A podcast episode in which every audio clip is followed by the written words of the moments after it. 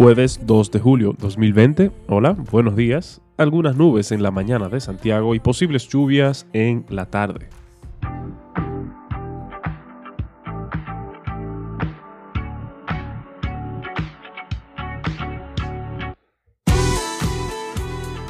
los electores rusos aprobaron enmiendas a la constitución que le permitirán al presidente Vladimir Putin aspirar a retener el poder hasta 2036. Uf, el emperador.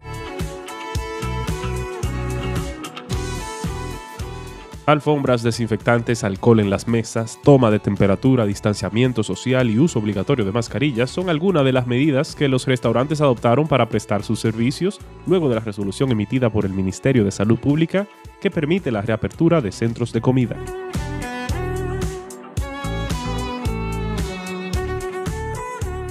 El Ministerio de Relaciones Exteriores repatrió a un total de 7.293 dominicanos que estaban varados en el extranjero durante los tres meses que estuvieron cerradas las fronteras por la pandemia. Espérate, ¿y eso no lo había hecho Gonzalo? Next.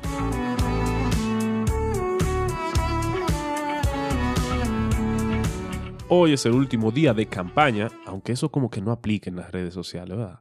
Mientras que Abinader cerró campaña junto a David Collado ayer en la capital.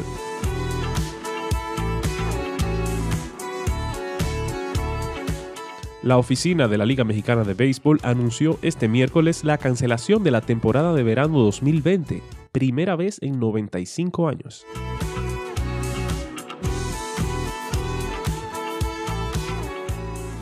un 2 de julio sin pena ni gloria. El año pasado, los acuerdos de nuevos peloteros dominicanos en grandes ligas superaron en conjunto los 70 millones de dólares. Este año, ese día no existe pues este 2 de julio ha sido movido al 15 de enero del 2021.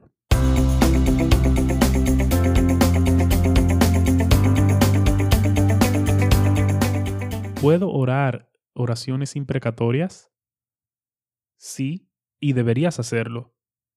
Por más difícil que sea aceptar esa respuesta, es la que más concuerda con el registro bíblico. Permíteme explicarlo. Un salmo imprecatorio es un tipo de lamento.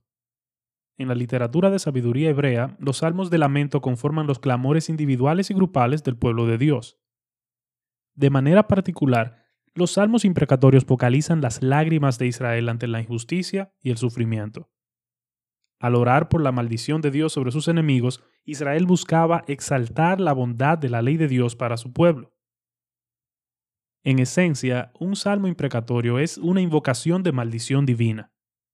Ejemplo de estas imprecaciones incluyen los Salmos 5, 6, 35, 69 y 109, los cuales son citados en el Nuevo Testamento. Hay declaraciones de maldición a lo largo de todo el canon bíblico.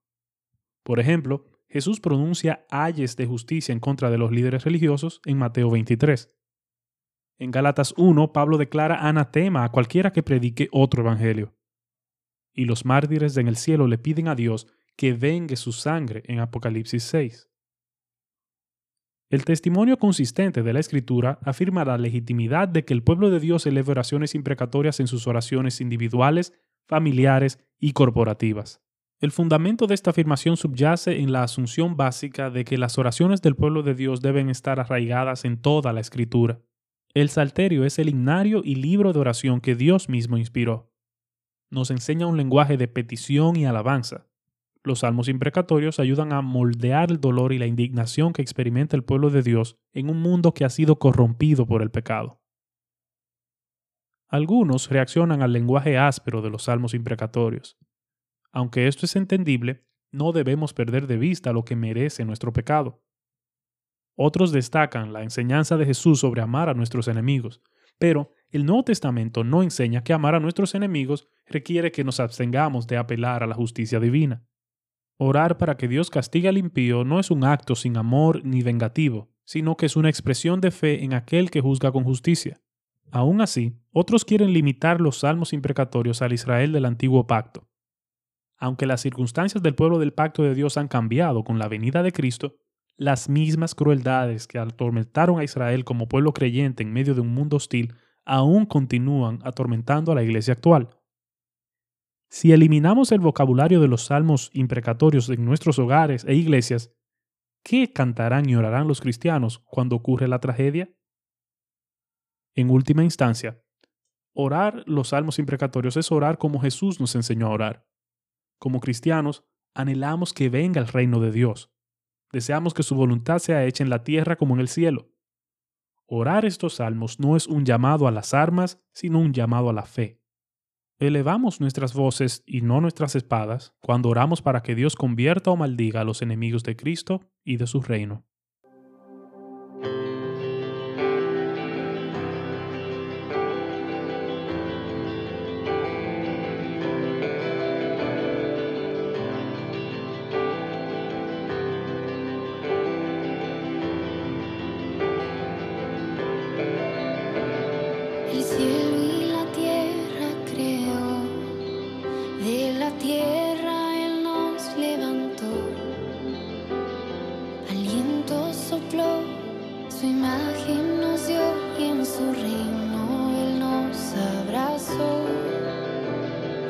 cielo.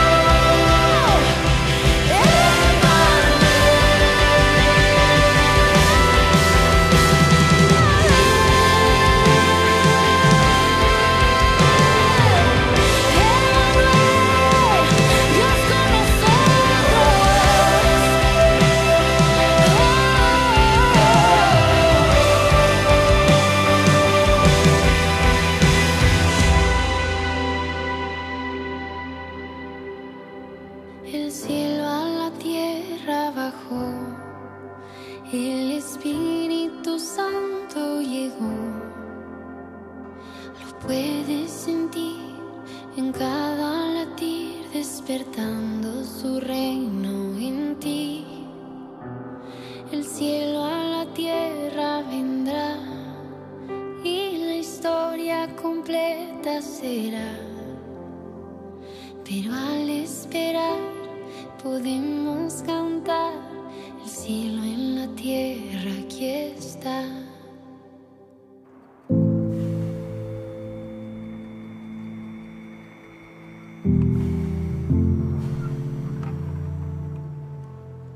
Señor Jesús, yo peco.